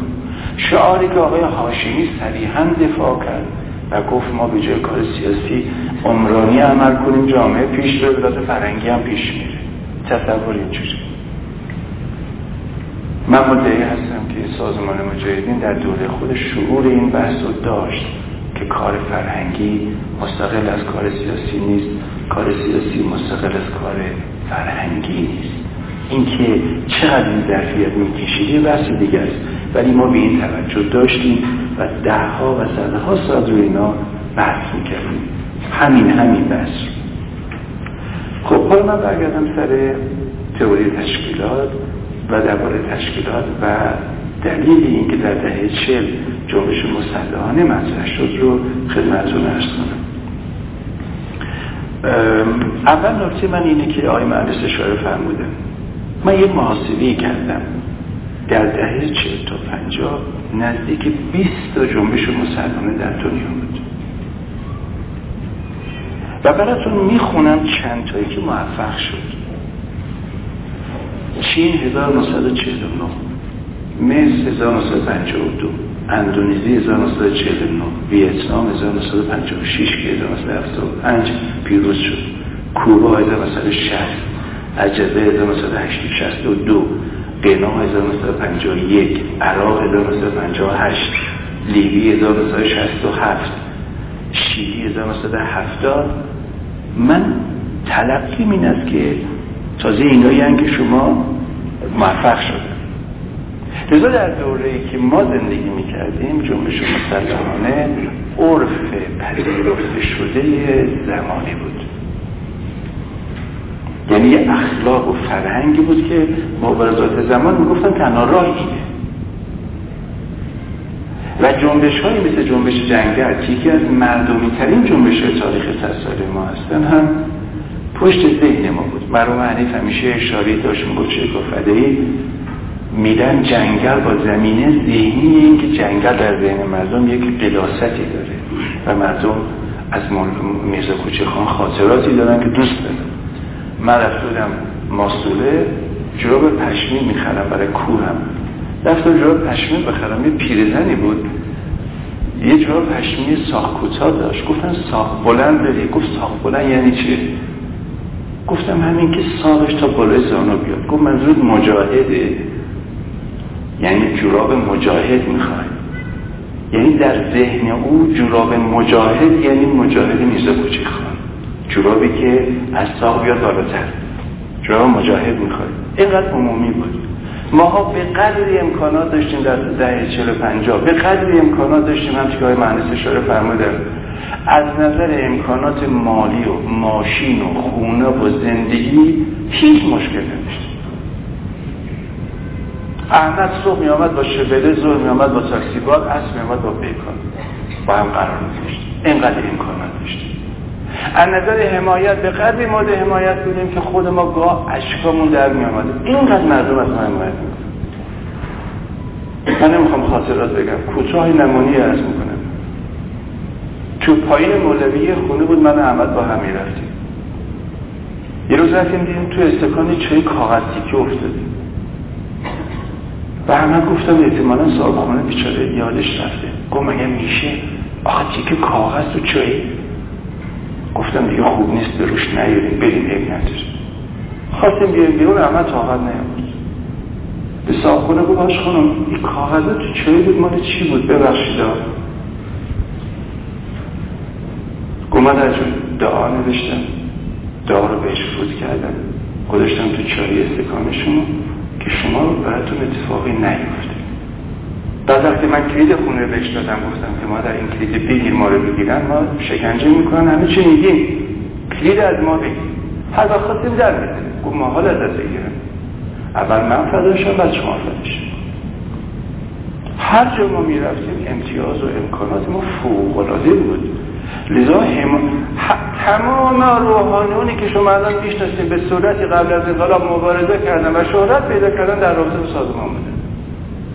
از آقای مهدوی کنی که از کردن مرحوم طالقانی بگیرید تا ربانی شیرازی که حالا بهتون نمانش بدون از خواهم کرد. تمام اینها هر کی مبارزه می‌کرد آرزوش شده بود. سازمان شما. جوان 25 ساله با مثل جلو پیرمرد 70 ساله روحانی پشترش نماز میخون اینقدر عمومیت پیدا کرده بود. نفوذ پیدا کرده بود. قدرت پیدا کرده بود تشکیل اینی که من وقتی من حرف می‌زنم همش میگم که چی شد. حالا اینا بگذاریم بحثه اولین بحثی که عرض کردم در جنبش مسلحانه ما زمانی سوال اصلی ما چی بود؟ مسئله اصلی ما چی؟ خب از اول انقلاب تا حالا این شعار هست. یه عده گفتم مسئله اصلی ما ارتجاعه. ملاها هستن آخونده هستن. یه عده گفتن مسئله اصلی ما امپریالیزم امریکاست. سرمایداری حاکمه. یه عده گفتن مسئله اصلی ما عقب ماندگی فرهنگی است یه عده شعار مسئله اصلی کردن لیبرالیسم. لیبرالیسم مسئله اصلی جامعه ماست. قبل از انقلاب تمام اینا مطرح ما یکی از سختترین کارهایی که باید می‌کردیم پاسخ به این سوال بود. مسئله اصلی چیست؟ کدوم مسئله است که اگر باش برخورد کنیم قادرین بقیه مسائل جواب بدیم؟ اول بحث قرآنی بود. چرا پیامبر در زمان خوش با عرق فروش رو برخورد نکرد؟ با بی اجابا برخورد نکرد؟ چرا تو خیابان نیفتاد درگیر بشه با کسانی که مثلا مزاحم دیگران بوده شعار پیامبر. موسی چرا این کار نکرد؟ موسی چرا در زمان خوش رفت طرف فرعون؟ چرا نرفت هزار تا خورده کاری دیگه بکنه؟ بعد روی این بحث می‌شد. یه بحث نظری اول قرآن. از قرآن که می‌رفتیم به بحث تحلیل سیاسی شرایط. سازمان تحلیلش این بود مسئله اصلی زمانه ما امپریالیزمه شاه بودن و نبودنش تعیین کننده نیست. شاه بره دیگری میاد. پس ما درگیری ما با شاه نیست. رفتن شاه هم هیچ لذا من به عنوان کسی که سال اول انقلاب یادم تو خونم خوابیده بودم دخترم آمد گفت بابا انقلاب شد. گفتم انقلاب شد. مگه میشه انقلاب بشه؟ گفت انقلاب شد. گفتم نگو بابا انقلاب شده؟ او هدفی که جنبش مسلحانه قبل از انقلاب داشت یک مبارزه دراز مدت ای بود که تحولی در جامعه به وجود بیاره. نه اینکه این نظامی بره قدرتی کنار بره اصلا چیزی نبود. یعنی باور ما و ذهن ما و آگاهی و شناختی که داشتیم هیچ چیزا نبود اصلا. و تعجب می‌کنم گفتم چرا میگید انقلاب؟ خب. پس اول اول جنبش مسلحانه شعارش شد چی شعار؟ یه آدم گفتن آقا مشکل ما فحشاست ما شما فساد سینماها ما خرابه روزنامه ها ما بده. بریم روزنامه خوب درست کنیم بریم فیلم خوب درست کنیم. ما همش اینا بحث می‌کردیم. گفت اینا خورده کاریست فایده نداره. روزنامه هم دو تا روزنامه میاره اونقدر خراب بکنه که فایده نداره نتیجه نداره. به همین خاطر معتقد نبودیم به این چیزا. و می گفتیم که اینا راه حل نیست. اینا در روش درستی نیست. خب اگر مسئله اصلی شد در اون بحث نظری عمده پیش میاد وقتی مسئله اصلی امپریالیزمه راه مبارزه با این امپریالیسم چیست؟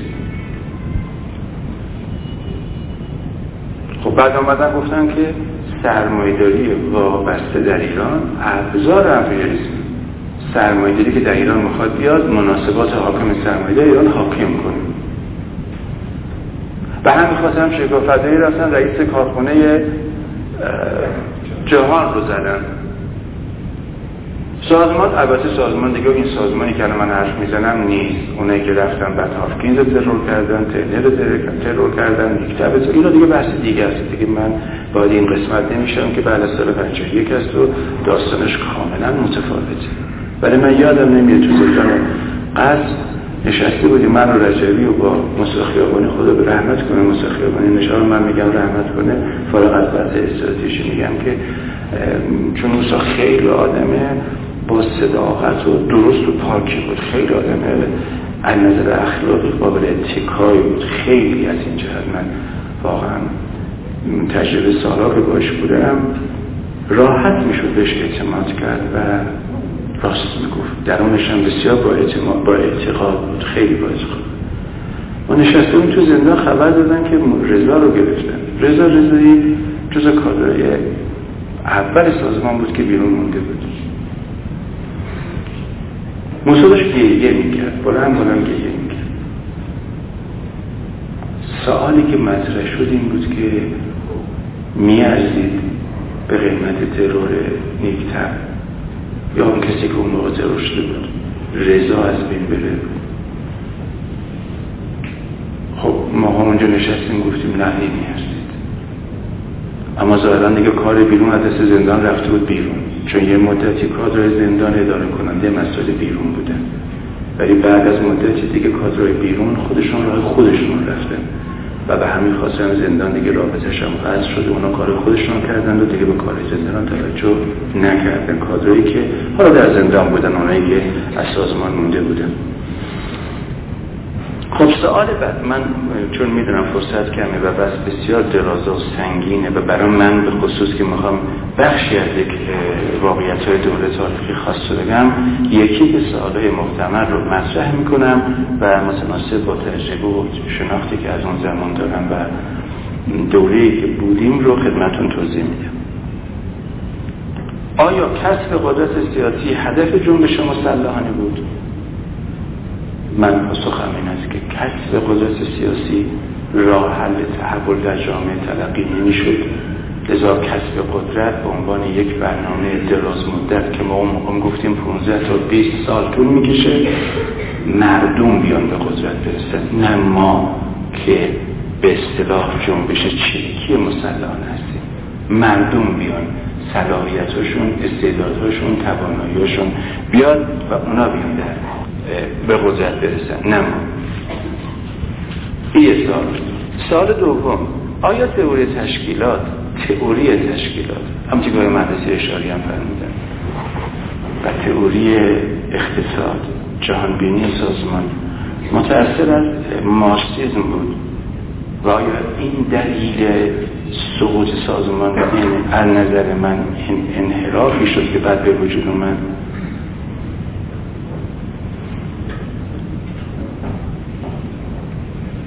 من اینجا یه مقداری تعمال می‌کنم. ارزم این است که در حوزه اقتصاد سیاست فرهنگ ما نظری حرف می‌زنیم.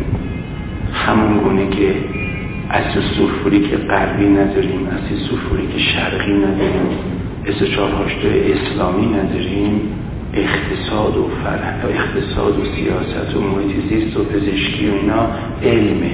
علم آگاهی نسبی به ما میده. بله امروز هم در دنیا صدها حزب درجه یک دنیا هستن ده ها حزب درجه یک هستن که سوسیالیسم در بحث امور جامعه است. در اصول که نیست. یعنی چی؟ یعنی یک فرد می‌تونه مسلمان باشه سوسیالیست باشه. یک فرد می‌تونه مسلمان باشه لیبرال باشه. یک فرد می‌تونه مسلمان باشه تئوری دولت نمی‌دونم متمرکز یا دولت فدرال رو اعتقاد داشته باشه. تئوری های سیاسی روشن ارزش نیستن. درسته؟ لذا به روژه گالدی گفتن که تو چقدر رو تغییر می‌کنی یه روز مسلمان چیز مسیحی بودی بعد رفتی مسلمان شدی بعد سوسیالیست شدی. گفت ببین الان هم من یک مسیحی مسلمان سوسیالیست. تعارض نداره با هم. پس مسلمان می‌تونه در روش در روش طرفدار یک مناسباتی باشه. بگه دولت متمرکز دولت آزاد دولت فدرال دولت دموکرات اینا روشه. اینا ارزش نیست. متناسب با زمان هم تغییر پیدا می‌کنه. الان دنیای ما دنیایی که به شدت دوران گفتگو و معادلات رو بر اساس حداقل ضرر تنظیم کردن بر اساس توازن منافع تنظیم کردن. این روش این که آیا سازمان علت ضربه خوردنش از کجا هست؟ میگرده به بحث اول که من سرش مفصل حرف زدم. کار زیادی می‌خواد وقت زیادی می‌خواد. اشکالاتی هم وجود داره که الان بحث ما نیست. ولی من می‌خوام از هم مشکل بحثی ما این قسمت نیست. اینا روشه. شما می‌تونید دیروز سوسیالیست باشید و امروز لیبرال امروز لیبرال باشید و فردا طرفدار نمی‌دونم دولت فدرال باشید. این تعارضی با مبانی نظری ما نداره. اون مبانی نظری بحث دیگه است. و بحث بحث اعتقادیه. یه بحث نکته بعد در این که آیا سازمان در جامعه مسلحانه موفق شده شکست خود در خط مش ملاک موفقیت چیست؟ ببینید ملاک موفقیت در خط مش موفقیته و پیروزیه. اگه کسی گفت من یه برنامه هشت ساله گذاشتم واسه اینکه تورم رو بیکاری رو محیط رو به این حد برسونم اگر نتونست میگیم شکست بودی نه؟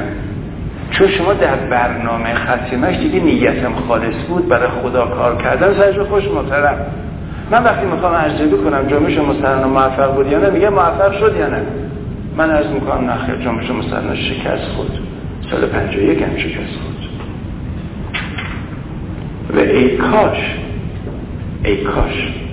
یعنی میگم برای اینکه امروز متوجه بشیم بقایایی که مونده بودن می‌گفتن بابا ما شکست خوردیم همه حرفی که جامعه مندز از مرحوم مصدق زد. ما جنبش مسلمان شکست خورد. آیا ممکن بود این مسئله موجب بشه حوادث 54 پیش نیاد؟ حوادثی که هنوز که هنوزه ایشون اشاره فرمودن آثارش رو داریم می‌بینیم. این سوال تو ذهن من میچرخه. قتلای زنجیری رو ما هم برای استالین داریم. ببینید هم استالین قتلای زنجیری داره هم صدام داره هم هیتلر داره نه؟ هم سازمان داشت سازمان بس پنجا چرا؟ چطور ممکنه کسی مثل بهرام آرام که بعد قدرت رو به دست گرفت بهرامی که چریک بود واقعا چریک بود. ما وقتی با این بیرون می‌رفتیم این کرت مینداخت رو هوا رو دستش می‌گرفت من نمی‌تونستم رو هوا روغن نباتی انقدری شاهپسند اون موقع رو از جیبش کل در میورد میده تو خونه با هم تمرین می‌کردیم. کرت جلو من می‌گرفت. گفتم ازت بگیرم. نمی‌تونستم ازش بگیرم. کرت اینجوری رو هم می‌گرفت می‌تونستم ازش بگیرم. اینقدر ورزیده چریکی. چطور ممکنه کسی تو جیبش کرت باشه زیر زبانش قرص سیانور باشه نارنجک تو جیبش باشه؟ هم رزم هم سطح خودش رو مثل مجید شریف واقفی بره خودش گلوله تو مغزش خالی کنه. چجوری میشه؟ کجا مشکله؟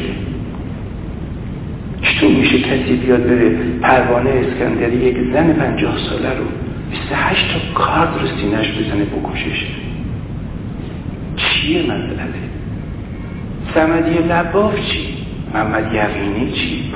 اینا رو چرا ترور شدن؟ برای کی؟ برای چی؟ چطور ممکنه استالین از 53 عضو حزب کمونیست مرج مرکزی ازش 51 نفر رو ترور کرد خوشم تو تشیشان داشته کرد ببینیم گزارش اخیر رو که استاد انگلیسی نوشته. تمام نامه های آقای مهندس تمام نامه های آقای چیزو گورکی رو جمع بری کرده.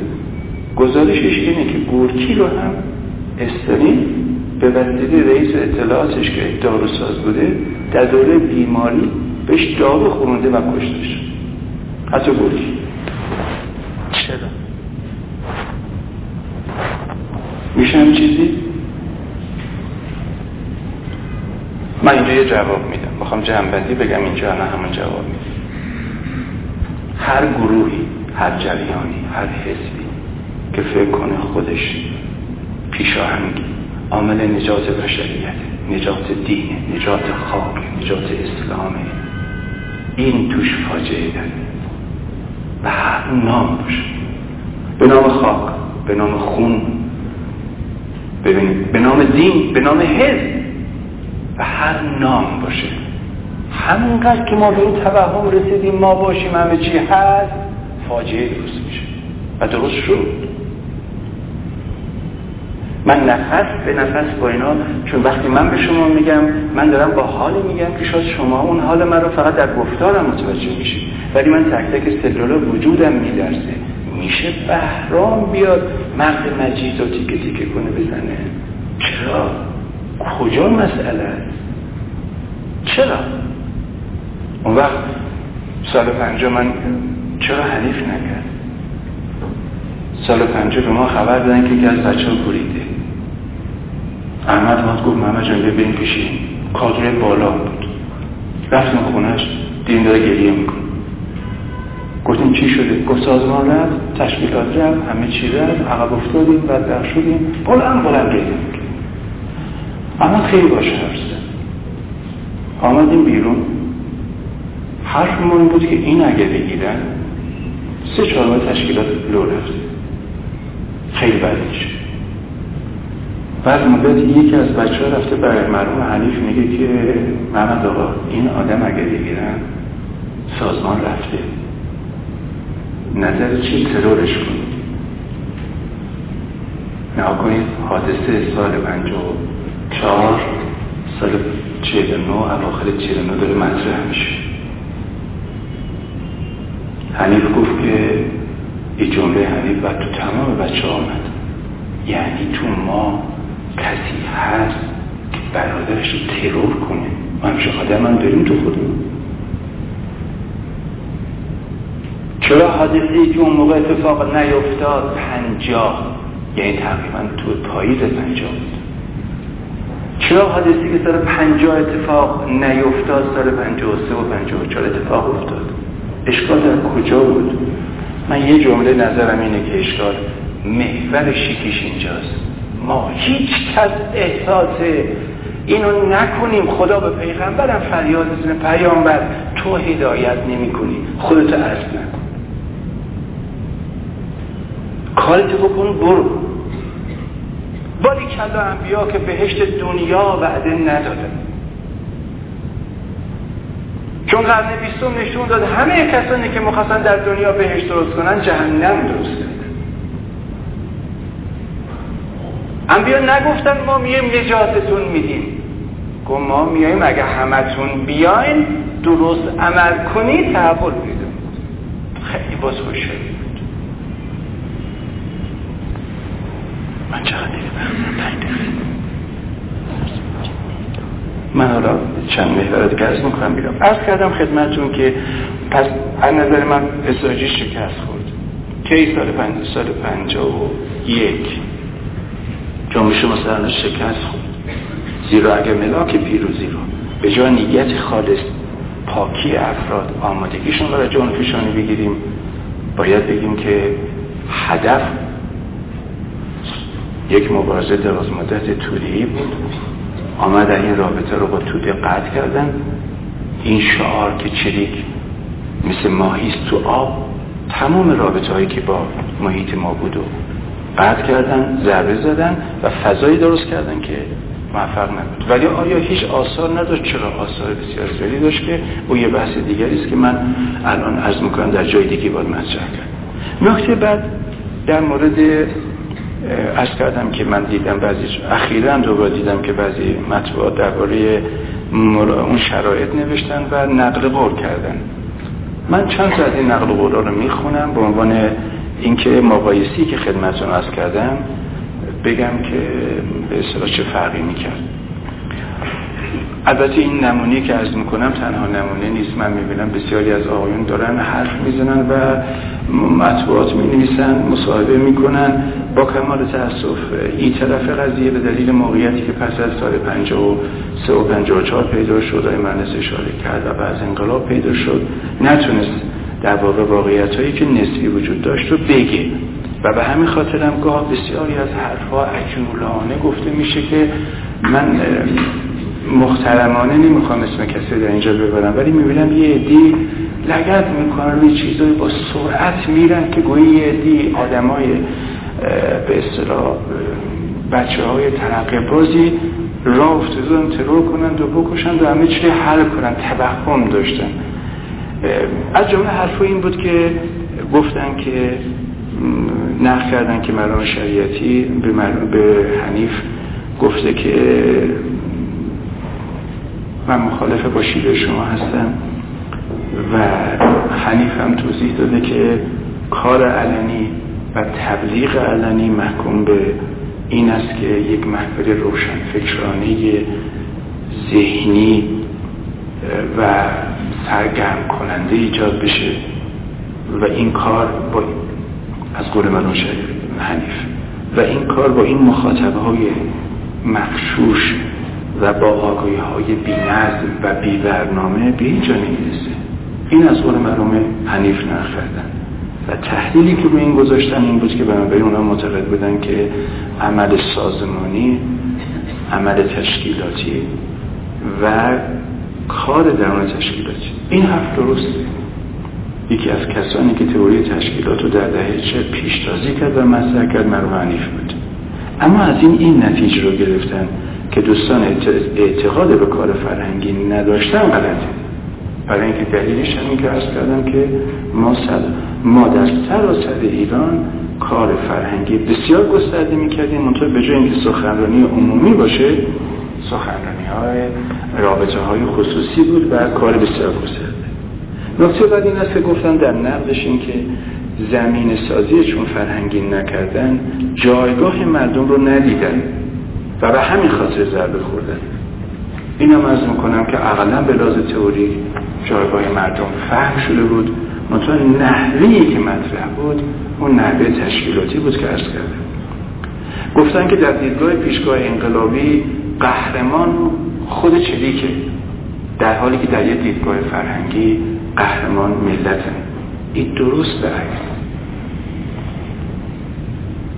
یعنی اساسا بازم قبل از پنجاه بازم تو تعلیمات درست عکس احمد وقتی از خونه زن آمدیم بیرون بلند بلند گریه می‌کرد. را می‌رفت گریه می‌کرد. بگو محمد جواب اینه ما چی بدیم؟ من قهرمانم یا این؟ من باید تقدیس بشم یا این؟ اینه باید جوابشو بدم من. من از این میترسم. من از این مسئول هی میگو محمد من از این مسئولیت میترسم. اینقدر اعتقاد اینجور نبود که افرادی فکر کنن ما قهرمان صحنیم و مردم بیان جلو ما به ما احترام کنن ما مردم رو ببریم به سمت انقلاب. اصلا اینجور یکی از بچه ها تو بازجویی خیلی ضعف نشون داد. اسمش هم نمی‌دونم مرحوم احمد همیشه از قول حنیف می‌گفت می‌گفت که فلانی تو دانشگاه فنی کورتش جلو دخترهایی میفته بیرون. ببخشید از خودم یعنی این می‌خواد نشون میده من چریک یکی از بزرگترین کارهایی که سازمان پیشتازی شکل و من مدعی هم که کار بسیار و خوبی بود و واقعا اثر کرد و واقعا ما رو تاثیر میذاشت این بود که ما با خودمون برخورد می‌کردیم. دم بدم یک کادری آمد گفت من می‌خوام بابا حنیف باشم. حالا من اسم می‌برم بازم به حال درست نیست. گفتم چرا می‌خوای با حنیف باشی؟ وسط مهمه. به این فکر کن. تو اگر چیز می‌خوای یاد بگیری هر که بتون بده یاد بده می‌تونی یاد بده. چرا می‌خوای با حنیف باشی؟ آیا در ذهنیت خود نوعی غرور بالا نشینی نمی‌بینی. ما صدها جلسه میذاشیم سر این بحثا. پس بنابراین توجه به تحول درونی و تغییر درونی تجربی بود که ما یاد گرفته بودیم. از احمد رضایی وقتی جو تالقانی می‌شد. خدا رحمت کنه احمد رو. می آمدیم بیرون میگو محمد تالقانی که حرف می‌زنه این تالقانی تالقانیه همینجوری تالقانی نشده شست سال از ماش داده. فرصت طلبی نبود. احترام به تالقانی فرصت طلبی نبود اعتقاد بود. حنیف هر وقت متحری می آمد باورتون نمیشین حرفا با بعد دیگه اصلا تطابق نداره. حنیف وقتی اسم طالقانی می آمد اسم متحری می آمد بگو ما چیزی بلد نیستیم. بابا ما یه قدم برداشتیم. با چیزی نمی‌دونیم. من همیشه می‌خوام فرم قطعا آقای مهندس این فرمایشی که کردن که تشبیه فرمودن به داستان بابک خورمدین منظورش از کادرهای اولیه سازمان نبود. کادرهای اولیه سازمان اهل نماز اهل دعا اهل نماز شب. محمد یعنی قرآن می‌گرفت دستش اصلا ورق نمی‌زد. یه قرآن می‌گرفت اینجا باز می‌کرد سوره نو میامد باز می‌کرد سوره تاها میامد اینقدر با قرآن آشنا بود. به قول تارقانی همش میگم میگم یه دونه خطبه نجر بلاغه برای یه نفر می‌خوان. طرف امروز این ولی بود اونوریش می‌کرد. کادر اولی اینجوری نبوده. علی باکیری وقتی آدم کنارش میشه احساس واقعا من اینا رو بعد بهتون اینا حالا امروز در نقد خواهم گفت. من اینا رو هیچ رفت به نقد نمی‌دونم ها من سال 56 به دلایلی که ایراد به تئوری سازمان داشتم. ایراد به تئوری تشکیلات داشتم. ایراد به رهبری اون موقع سازمان داشتم. از سازمان جدا شدم. ولی این که ایراد اینه که افراد رو ما بیایم بگیم که اینا کار نکردن صلاحیت نه. خیلی زحمت کشید نمونهش تارمان ربانی شیرازی که بعد از انقلاب عضو شورای نگهبان شد و یه روحانی اون موقع هفتاد سالش بود. پیر بود کامل پیر بود. تمام ریش سفید بود. البته ریش سفید هیچ دلیل بر پیری نیست. او هیچ حرف دیگه ولی این ربانی شیرازی تو زندان میامد من مسئولش بودم. اینا جون می‌دادن. پول می‌دادن. متحر آقایون متحری خانم و متحری آمد ملاقات همین آقای محیدین انباری سال 51 با آقای انباری گفت آقای انباری چون بغل این بچه هایی با آره. گفت اینا ابوذر ما هنا اینا ابوذرهای ما هستن. اینا مقدادهای ما هستن. قدرشونو بدون. انباری آمده تو بند آقای محمدی. متحری به من اینجوری گفته. همه این آقایون تحت تاثیر بودن.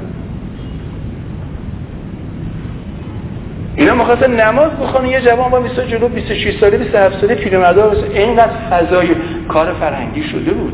خیلی هم کار شده بود. باید جواب بدیم چی شد. چرا با رفتن کادر رهبری مثل مرحوم حنیف داست داستان بی همچین فاجعه رسید. همینجا می‌خوام بگم. حنیف رفت آقا پیغام فرستان زندان که بچه ها اگه حنیف دفاع ایدولوژی کنه ادام میشه. اگر نکنه ادام نمیشه. چیکار کنه؟ چه توهمی بود که گفتن هر روز تاریخ حنیف می‌سازد؟ اینجور نبود. نه هر روز شایگتی می‌سازه طالقانی هر روز می‌سازه نه. نمیشه این معناش نیست که ما بگیم حنیف رو بگیم بگیم هرچی میگه درست نه. من همیشه اینو میگم چگونه میشه نه شخصیت پرست شد نه خود پرست؟ من چگونه بادش میدم به یه جوان بگن عزیز من نری خودت همه چی از صفر شروع کنی. گناه کردی اگر گذشت رو تکرار کنی ها؟ این عین خود پرستیست نه اونجوری که یکی بگیره میگم هر چی گفتی حقه نه اینجوری هم که بگم هر چی من میگم درسته. میشه این دوتا رو با هم جمع کرد؟ من مدعیم بود دنیا با این تجربه داره عمل می‌کنه. چند دوره است که آقای فرگوسن مربی منچستر یونایتد انگلستانه. ها صلاحیت داره کار کن. مگر بوینگ میاد همینطوری تجربیات گذاشته شده بریزه دور؟ کار می‌کنه جمع می‌کنه با هم و استفاده می‌کنه. خب من وقت خودم رو تمام شده می‌دونم استار بندی این بود که جناب صابر وقت بزنم واسه سوال شما چون من نمی‌دونم شما سوالاتون چیه و رابطه هم متاسفانه با هم نداریم. من چیزی ندارم که بگم من صلاحیتی دارم ولی اقلا در این سطحی که موضوع صحبت ما است. من چند تا محور می‌خوام از جنبندی عرض کنم. محور اول من عرض کردم. عرض من این بود که مشیت خدا این است که هیچ کس سرنوشت ساز نباشد مشیت خدا این است که هیچ کس تاریخ ساز نباشد مشیت خدا این است که هر کس خودش سرنوشت خودش رو بسازه. هر جریان و هر فکر و هر اندیشه که بیاد بخواد بگه من می‌خوام سرنوشت بسازم تاریخ بسازم ای تو تاریخ فاجعه درست کرده. به هر نام بوده ما یه نقشی داریم تو این دنیا به اندازه خودمون. اون نقش هست. بقیهش تبهمه. دو چگونه می‌تونیم هم از شخصیتمون استفاده کنیم هم شخصیت پرست نشیم؟ خود پرست نشیم چگونه می‌کنیم؟ از تجربیات بزرگانی که براشون مسئله این نیست که شما استفاده کنید. آقای مندساوی جور شما نشسته احتیاج نیست به این حرف براشون. چه احتیاج داره من بیست و چند سال ارادت دارم خدمتشون برای یکی مهم نیستیشون کالا کسی بیاد بگه نگه. اما برای جامعه مهمی نه؟ ما چگونه می‌تونیم از تجربیات استفاده کنیم و جمع کنیم؟ صلاحیت ها ابتکارهای فردی رو با تجربیاتی که در تاریخ ما داریم. سوم فضای بسته جمع تشکیلات بسته درست می‌کنه. تشکیلات بسته تعصب درست می‌کنه. توهم می‌سازه بنابراین هر کار کنیم اینو باید ببینیم. جامعه احتیاج به روابط باز داره گسترده داره و کار جمعی بسیار بسیار پیچیده است.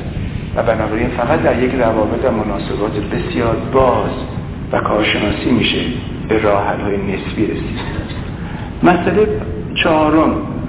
من اصرار دارم بر این جمله زیبای حضرت علی که میوه را در زمانه خودش بچینید. از زمانی نباید جلو افتاد. عجله در کار اجتماعی فاجعه درست کرده. چجوری میشه؟ متناسب با زمانه رفت. عجولانه نرفت. چگونه میشه عمل اجتماعی هم داشت؟ ولی قیم معاب توده های مردم نشد. میشه؟ ما می‌تونیم برای مردم کار کنیم اسم قیمومت براشون نکنیم. این جمع این دوتا رو با هم جمع کردن ممکنه. من تو ذهنم بزرگانی مثل تالغانی هستن. بزرگانی که تا سن آخر عمرش جلو من جوان میشه گوش می‌کرد گوش می‌کرد. نمیشه. گوش می‌کرد و بعد می‌گفت آفرین به باری کلا. میشه ذهنم جوان بود و به باورهای گذشته اسیر نشد. میشه اندیشید و راه تازه پیدا کرد و متاسف به گذشته ها نشد. نه اینکه گذشته ها نرفی کنیم تخت خیزی برای تحول ما برای بعد باشه. نکته بعد این که ارز کردم خدمتون اسلام تبروری خلق تبروری ملت تبروری فاجعه درست کرده. اینم یه محور محور بعدم به نظر من میاد که تحول قطعی است تنوع واقعی است و جدی است. ما نمی‌تونیم جلو تنوع اندیشه و فکر رو بگیریم. جامعه تحول اندیشه تحول پیدا می‌کنه و پیشم میره. می‌تونیم ما همراهی با تحولات باشیم و دست جنبندی و نتیجه گیریمون متناسب به زمانه باشه. ما می‌تونیم فرزند زمانه باشیم و فرزانه هم باشیم. یا نه؟ زمانی فرزند زمانه هستیم که فرصت طلب باشیم و قدرت طلب. میشه فرزند زمانه بود و فرزانه هم بود. و آخرین نکته من اینه که من یه ادعا دارم.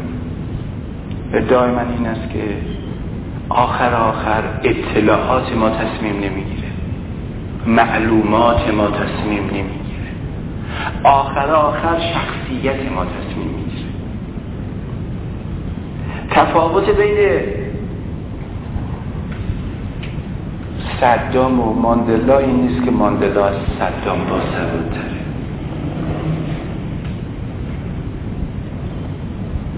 درست گاندی و هیتلر فرقش این نیست که گاندی با سوادتر از هیتلر. فرقش اینه که گاندی انسانه و در تمام موزگیریاش محاسبه اینو می‌کنه. لذا برای من خیلی مهمه که این بها بدیم به این وجه قضیه که انسان اگر در درونش متحول بشه می‌تونه انتخاب های سالمتر رو بهتری بکنه. بسیار متشکرم.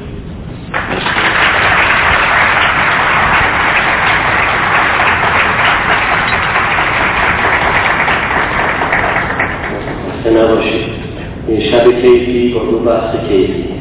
شب کیفی همون شب عیده یعنی شب فرزند محمدی که در حقیقت تجربهشون رو ترجمه کردن نه تحمیلی. تجربی به جمع و رزانتی به جلسه دادن خیلی تشکر می‌کنیم. ده دقیقه تنفس هست بعد از دقیقه سی دقیقه پاسخگوی پرسش های ما. خیلی متشکرم.